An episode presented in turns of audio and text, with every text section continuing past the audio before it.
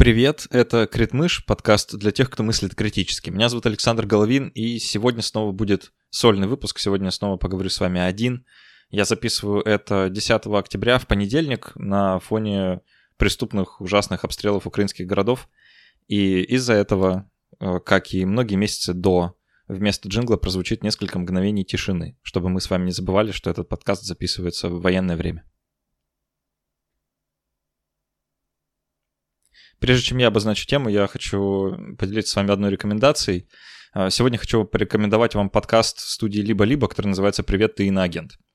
Если вы вдруг не знаете, это подкаст для тех, кто чувствует себя немного иноагентом в России и за ее пределами, во многом про меня, и делают его независимые журналистки Соня Гройсман и Оля Чуракова. Они всю жизнь работали журналистками в независимых э, средствах массовой информации, а потом государство внезапно объявило их в кавычках иноагентами. Э, раньше их подкаст был в формате такого реалити-шоу жизни иноагентов, э, но сейчас в новом сезоне Соня и Оля зовут в подкаст героев и злодеев нашего времени и разбираются в злободневных вопросах. Например, в одном из эпизодов они говорят об иммигрантской журналистике в начале 20 века, а в другом о волонтерстве и спасении себя через помощь другим. В общем, темы достаточно актуальные и очень близкие к сердцу, так что слушайте «Привет, иноагент», ссылку я оставлю в описании этого эпизода. Ну что, давайте приступать к теме. А, возможно, вы слышали, что в России готовятся запрещать пропаганду идеологии child-free среди молодежи. Это такая, в общем-то, никого не удивляющая э, инициатива среди наших законотворцев о том, что вот ужасные-ужасные э, child-фришники убеждают молодых людей не заводить детей, а это все, конечно, очень плохо, поэтому срочно нужно запретить. Так вот, сегодня я хочу подкинуть этим замечательным людям еще один термин – для запрета, а именно антинатализм. Уж его-то они точно, совершенно точно захотят включить этот веселый запретный список. Давайте попробую объяснить, что это такое с помощью небольшой истории. В низине, со всех сторон окруженный высоким каменистым отвесным склоном, жили-были черепашки.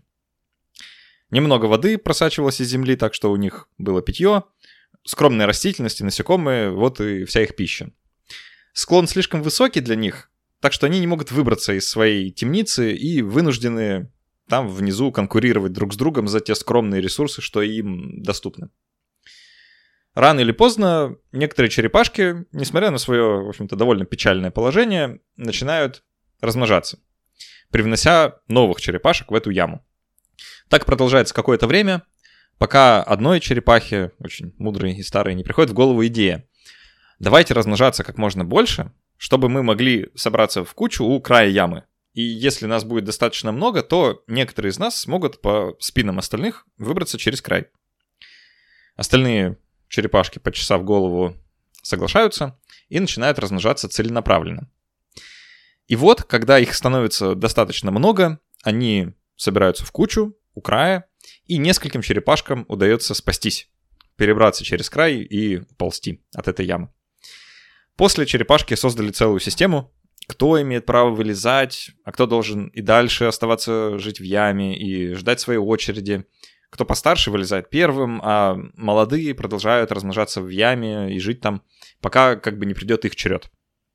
Да, каким-то черепашкам, конечно, удавалось проскочить пораньше, благодаря хитрости, влиянию, какому-то политическому весу, или удаче, или всему вместе, но большая часть черепашек почти всю жизнь проводит на дне ямы ради призрачного шанса когда-нибудь оказаться наверху, где, наверное, предполагаю, черепашки лучше, чем здесь внизу. Так, проблема родителей, первых черепашек, которые оказались в этой яме, становится проблемой их детей, смыслом их существования и смыслом существования детей, их детей и так далее. Спустя еще какое-то время другой черепашке, которая как-то отстраненно наблюдает за всем этим, приходит в голову мысль, что все это бессмысленно. Может быть, стоит просто перестать размножаться, и тогда спустя какое-то время в этой яме больше не будет несчастных черепашек. Но этой черепашке не удается убедить остальных. И так они и живут там по сей день. В общем, вся вот эта вот э, небольшая байка, которую я рассказал, э, извините, если она слишком грустная, но она призвана э, описать этот самый антинатализм как философскую концепцию, согласно которой нам всем, в общем-то, стоит перестать размножаться и добровольно вымереть. Идея звучит довольно странно, поэтому стоит как-то с ней познакомиться поближе. Ни в коем случае не стоит мой дальнейший рассказ рассматривать как призыв или, не знаю, какое-то призвание. А, это просто попытка как-то философски рассмотреть вопросик, а может быть действительно стоит.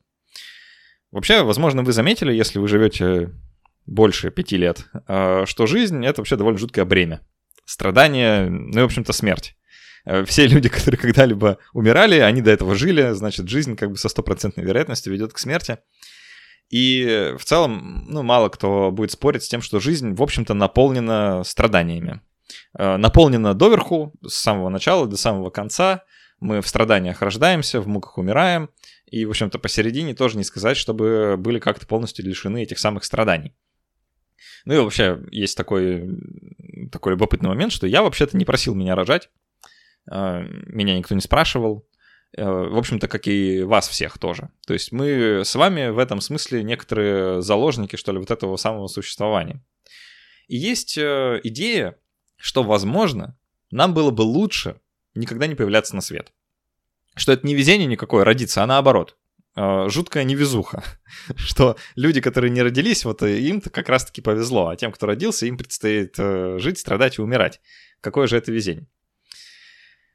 Тут можно возразить, что ну а как же удовольствие? Ведь э, есть не только страдания, но и счастье, и вообще ну, жизнь не, не так сера, скучна, как вы ее описываете, и можно там наслаждаться музыкой, э, ходить в кино, э, общаться с людьми, заниматься сексом, в общем, все, все что угодно можно делать, там кушать вкусненько, в общем, куча удовольствий вокруг. Э, тут можно тоже возразить в ответ, что ну а как много людей живут в относительном благополучии? В целом не так много. И для большинства людей даже сегодня какие-то базовые потребности не удовлетворяются, да, и там о походах в кино и наслаждением искусством могут себе позволить думать, ну, если не считанные проценты, то явно не большинство. То есть все-таки для большинства людей жизнь, она больше состоит из страданий, чем из удовольствия. Но дело-то даже не в этом. Давайте рассмотрим э, две гипотетические ситуации, когда человек X существует и когда человек X не существует, и попробуем их сравнить, э, чтобы понять, э, насколько существование и несуществование симметричны или несимметричны. Давайте представим, что X существует. Если X существует, то страдает.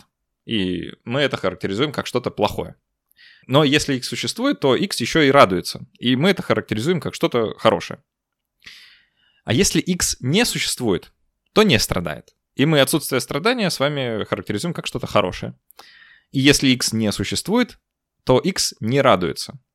И это в целом можно охарактеризовать как что-то неплохое. То есть э, отсутствие радости не обязательно что-то плохое, а скорее что-то нейтральное, да, что-то неплохое. То есть существует некоторая асимметрия между вот этим существованием и несуществованием, потому что если вы существуете, то вы точно страдаете, и это точно плохо. А если вы не существуете, то вы точно не страдаете, это точно хорошо. А про радость тут как бы опционально, да, если вы живете, в общем-то, в э, бедности э, очень коротко и очень болезненно, то какая, какая же там радость?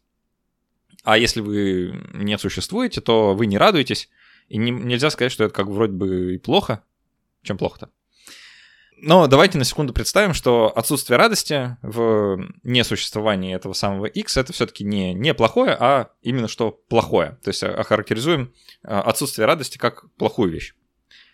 Стоит ли нам вообще оплакивать людей, которые не родились и не испытывают радости? Последовательный антинаталист, философ, скажет, что нет, оплакивать их не стоит, и предложит вам провести такой мысленный эксперимент. Скажем, существует некий тропический остров, где нет жителей. Мы не сокрушаемся с вами, что потенциальные люди не радуются на этом острове теплой погоде и вкусным тропическим фруктам. У нас нет вот этой эмоции сожаления. Но если на этом острове есть жители, и они страдают, скажем, от нехватки тех самых тропических фруктов, то мы этих жителей жалеем. То есть нам все-таки жалко живых и не жалко тех, кто не родился и не испытывает счастья. Итак, если для антинаталиста не существование предпочтительнее, чем существование, то это рождает ряд довольно болезненных вопросов, на которые стоит попытаться найти ответ. Итак, вопрос первый. Что же мы тогда все под поезд не бросимся? Это как бы первое очевидное э, возражение на вообще всю эту философию. Давайте с ним разберемся. Призыв э, как бы окончить существующую жизнь, да, он как кажется логичным вот в этой э, антинаталистической концепции, что жизнь наполнена страданием, зачем же ее продолжать? Но вообще есть большая разница, конечно, между прерыванием уже существующей жизни и предотвращением появления новой. Вариант броситься с поезда, он неравноз... неравнозначен э, варианту никогда на этом поезде не оказаться. То есть все-таки это другое. Так что мы этот вопрос оставим в стороне и возвращаться к нему не будем. Но давайте поподробнее рассмотрим вопрос о размножении. Безнравственно ли размножаться? Должны ли мы с вами отказаться от рождения детей, потому что наши дети с неизбежностью, близко к 100%, да, в общем-то, абсолютно неизбежно будут страдать и умирать? И это вопрос, который большинство людей никогда себе не задают вообще. И вот здесь я хочу на секунду вернуться к этому грядущему запрету пропаганды child free. В статье абсолютно пропагандистского федерального агентства новостей есть такая цитата в статье адвоката Ольги Власовой. Без понятия, кто это, но хочется, чтобы имя прозвучало. Раз уж человек, человек публично так цитирует, он, видимо, публично что-то такое сказал и, и не протестует, чтобы это висело аж на федеральном агентстве новостей. Итак, цитата. Почему-то адвоката. Почему адвоката это цитирует, я не знаю. Психологи называют новое течение болезнью постиндустриальных стран, которое в будущем будет только развиваться. Пресыщение благами цивилизации и упрощение процесса воспитания ребенка вместо ожидаемого бэйби-бума ведет к отказу от детей. Общество окрестило таких людей эгоистами. И нежелание иметь детей рассматривается как паразитирующий образ жизни, который не дает никакой пользы обществу. Следует отметить, что это движение выполняет определенную цель окончательное разрушение устоев традиционной семьи и постепенное уничтожение нуклеарной семьи, а также сохранение инфантильного сознания молодежи. Что ж, я хочу по некоторым тезисам в этой цитате пройтись, потому что они мне представляются достаточно любопытными, чтобы их обсудить. В контексте э, сознательного отказа от детей, что, в общем-то, под, попадает и в категорию идеологии, как они говорят, child-free, и нашего рассматриваемого сегодня антинатализма болезнь постиндустриальных стран, которая в будущем будет только развиваться, да, то есть как будто бы вот эти блага цивилизации, упрощение процесса воспитания ребенка, как пишет Ольга Власова, адвокат, э, должны были бы вести к бэби-буму. Но вообще-то э, Ольга, конечно, путает, и все это абсолютно точно ведет к уменьшению количества рождений детей, потому что существует второй демографический переход. Сейчас не будем углубляться, но если вы вдруг не знаете, что это такое, то настоятельно рекомендую погуглить и поизучать. Но в целом люди заводят меньше детей, и это абсолютно нормально, это характерно для абсолютно всех обществ, какими бы религиозными они или нерелигиозными они бы ни были. И в целом это следствие прогресса, и ничего удивительного в этом нет. А вот то, что общество окрестило таких людей эгоистами, это любопытно. А, нежелание иметь детей рассматривается как паразитирующий образ жизни, который не дает никакой пользы обществу. Да, тут чувствуется какое-то странное а, противопоставление индивидуальных свобод и каких-то общественных э, не знаю, обще, обще, общественной деятельности, как будто размножение — это некоторая обязанность индивида перед обществом, что вообще-то неправда. И, честно говоря, многие люди лучше бы не размножались, и это было бы совершенно точно для людей э, благом и для общества благом. Э, с чего вдруг у нас э, какой-то коллективизм вдруг оказывается важнее индивидуализма, в котором мы, в общем-то, все с вами живем, по крайней мере, в российской среде уже последние 30 лет. Ну и последнее, что скажу, тут в этой цитате как бы отождествляется размножение и э, сохранение государства. Да, то есть там про разрушение э, институтов, традиционной семьи, сохранение инфантильного сознания молодежи, что это воспринимается как угроза государственной безопасности. И здесь э, Ольга, как ни странно, права. Конечно, для государства это крайне плохо, если люди перестанут размножаться. Это, в общем-то, для всех людей плохо, если мы все вдруг завтра станем антинаталистами и скажем, что больше никаких детей, а, антинаталисты обрадуются, и в целом это можно переформировать как благо. Но для государств это, конечно, будет катастрофа. Но насколько действительно отказ от детей — это эгоизм? Потому что наши доблестные законотворцы, они как бы отождествляют вот такой образ жизни child да, как эгоистичный образ жизни. Но что если все равно наоборот? Что если черепашки размножаются, потому что хотят выбраться из ямы, да, у них есть совершенно четкая эгоистичная цель. А зачем это делают люди? Если у вас есть дети, то спросите прямо сейчас себя, зачем вы их завели. И вообще в целом чаще всего ответ будет достаточно простой. Это просто то, что люди делают. это не, не нужно для этого никакой причины. Э, люди просто так устроены. Да, это в нашей природе. Мы заводим детей, потому что заводим детей. Мы заводим детей по той же самой причине, почему мыши размножаются, почему черепашки размножаются. А, но не в этой конкретной метафоре, а вообще. И вообще, почему жизнь продолжает себя. Мы, как часть природы, мы на это заточены. Это то, что э, нас во многом определяет. Но можно проследить как бы исторически, э, зачем э, люди детей рожали в разные времена. И обычно это были довольно прикладные функции. Еще одна пара рабочих рук в поле, продолжатель дела родителей, какой-нибудь наследник, гарантия комфортной старости для родителей, очень частая причина, кстати. Ну и вообще, как-то самореализация человека как отца или как матери. Это причины достаточно эгоистичные, а не альтруистические. То есть мы это делаем для себя, а не для ребенка. Мы заводим ребенка не для ребенка, а, в общем-то, для каких-то своих целей. Ну и усугубляется это все, конечно, вот некоторым таким э, нормализованным отношением к детям, как к собственности родителей. Да, то, что э, родитель может распоряжаться ребенком, в том числе его телесностью, наказывать его, э, в общем, что угодно с ним делать, на самом деле, это же мой ребенок, да, даже так и говорят, мой ребенок. Э, так что тут скорее эгоизм-то в другой, в другой стороне, не в той, в которой его ищут люди, предлагающие подобные законы, а как раз-таки в обратной стороне. Люди заводят детей по эгоистичным причинам, и ничего плохого в этом нет. Давайте я немного скажу о себе. Я вообще большую часть жизни думал, что я сам не буду никогда заводить детей, и считал вот как раз себя приверженцем той самой идеологии, как пишет Child Free. Но я, признаюсь вам, я видел рождение детей не с той стороны. Я как раз тоже думал, что это какое-то самопожертвование ради другого, что это альтруизм, а не эгоизм. Да, я думал, что ну вот, ты, у тебя появился ребенок, и ты ему всем обязан, и ты должен там что-то делать, чтобы этом человек был... Ну, в общем, как будто разворот происходил с себя на кого-то. А мне хотелось пожить для себя. И поэтому я думал, что никогда не буду заводить детей. Но последние лет 5 или 7, вот где-то в этом промежутке, то есть где-то в э, uh, my mid-20s, как говорится, да, в, где-то в 25-24, я постепенно начал осознавать, что я хотел бы когда-нибудь стать отцом, как раз-таки потому, что мне, как человеку, очень любопытно оказаться в таких отношениях родителей и ребенка. Потому что у меня их нормальных в жизни не было, да, когда я был ребенком, и у меня были родители. Мне сейчас очень интересно, как это. Но это тоже, я осознаю, сугубо эгоистичная цель. То есть я хочу иметь такие отношения, потому что мне они сами по себе представляются ценными. Это что-то, что для меня лично ценно, и я хотел бы иметь в своей жизни. Но для этого, да, я обрекаю рожденного человека на страдания и смерть. С неизбежностью. Но насколько это плохо? Когда мы с вами говорили об асимметрии существования и несуществования, то обозначили, что страдание — это плохо, а радость — это хорошо. Позволю себе сейчас немножко подвергнуть сомнению эти тезисы. Что если и то, и другое, и нехорошо, и неплохо само по себе, а в общем-то нейтрально? В философии этики Аристотеля, которая, честно признаюсь, мне очень нравится, есть такое понятие virtue, да, как на английский перевод, или благодетели, как можно перевести на русский.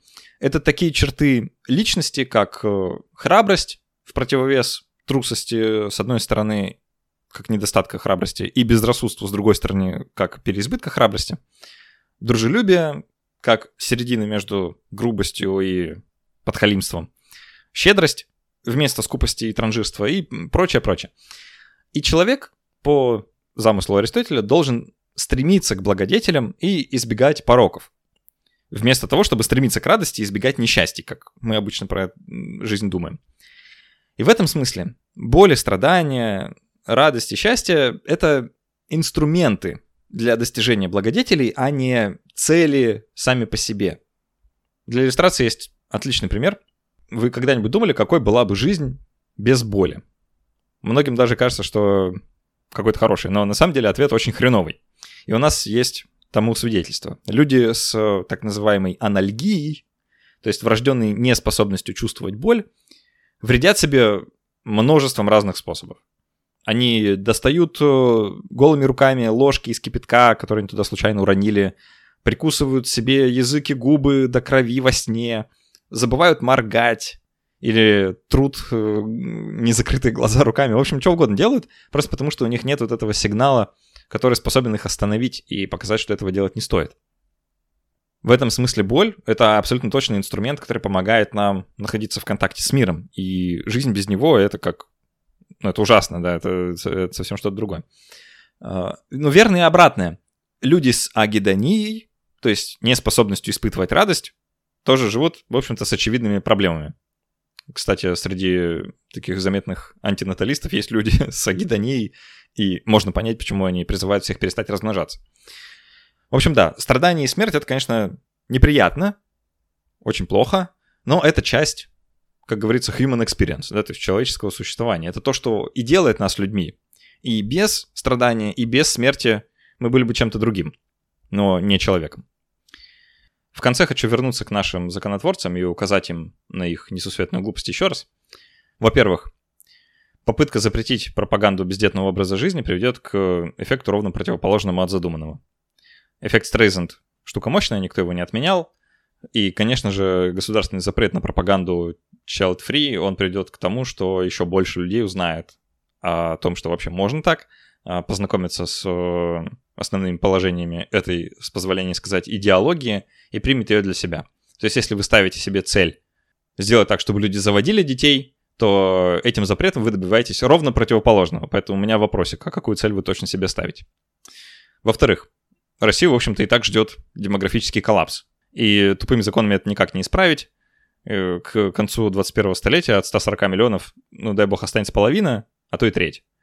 И это, к сожалению, просто демографический факт если вы посмотрите на то, на, убыль населения, на те процессы, которые идут, на иммиграцию, коронавирус, войну, э, на в целом недостаток молодых людей из-за того, что у нас в 90 был провал по и сейчас эти люди, привет, это я вообще-то, э, тоже не спешат размножаться и явно не будут заводить больше э, одного-двух детей, то есть меньше, чем нужно для воспроизводства населения. А, потому что а как вообще в таких обстановках э, это делать, не совсем понятно, да, учитывая, что люди в бедности в массе своей находятся, да еще и эм, в такой политической ситуации. Так что пока мое предсказание, что тренд этот будет только усугубляться, и исчезновение населения России, оно будет только ускоряться. Грамотная политика государства, конечно, могла бы замедлить этот тренд, возможно, даже как-то развернуть его, но, увы. А ожидать этого не приходится, скорее стоит ожидать обратного. Так что не старайтесь, э, не, не получится э, не вернуть уровень рождаемости на тот, э, который вам бы хотелось. Так это не работает. Ну а по поводу антинатализма хочу сказать, что штука, конечно, интересная, но люди на такое не купятся. И в целом жизнь человеческая хоть и полна страданиями, но все-таки обладает какой-то внутренней ценностью, и я в это верю. Надеюсь, что верите и вы тоже. И я хочу потратить еще буквально пару минут в конце, чтобы поблагодарить всех тех, кто писал на почту последние дни, последние недели, кто помогал э, материально и вербально. Ребята, правда, огромное спасибо. Вы не представляете, насколько сильно это поднимает настроение и вообще помогает э, собраться с мыслями и продолжать что-то делать в такой обстановке. Я вам крайне благодарен, признателен и безмерно вас всех люблю. Спасибо вам большое за то, что вы меня слушаете и возвращаетесь каждый раз э, заново к новым выпускам. Это безумно ценно. Скоро эти сольные эпизоды подойдут к концу, и я снова буду возвращаться в привычный формат э, разговоров с экспертами на интересные, любопытные темы. Но, надеюсь, вы не обидитесь, если периодически буду общаться с вами в таком сольном формате. Меня это успокаивает и как-то заряжает на неделю каким-то призрачным оптимизмом. Так что спасибо вам большое, что выслушали меня. Если вы хотите а, общаться побольше, заходите в чат, я буду вам очень рад. Он открыт для патронов и спонсоров. Мы собираемся в Телеграме и пишем друг другу что-то доброе, теплое и приятное. Можно написать на почту подкаст собака.критмаус.ру, я постараюсь вам ответить и тоже сказать в ответ что-то приятное, если вы мне напишете. Ну и спасибо еще раз всем, кто помогает делать этот подкаст. Берегите себя, где бы вы ни находились. И до встречи через неделю. Пока.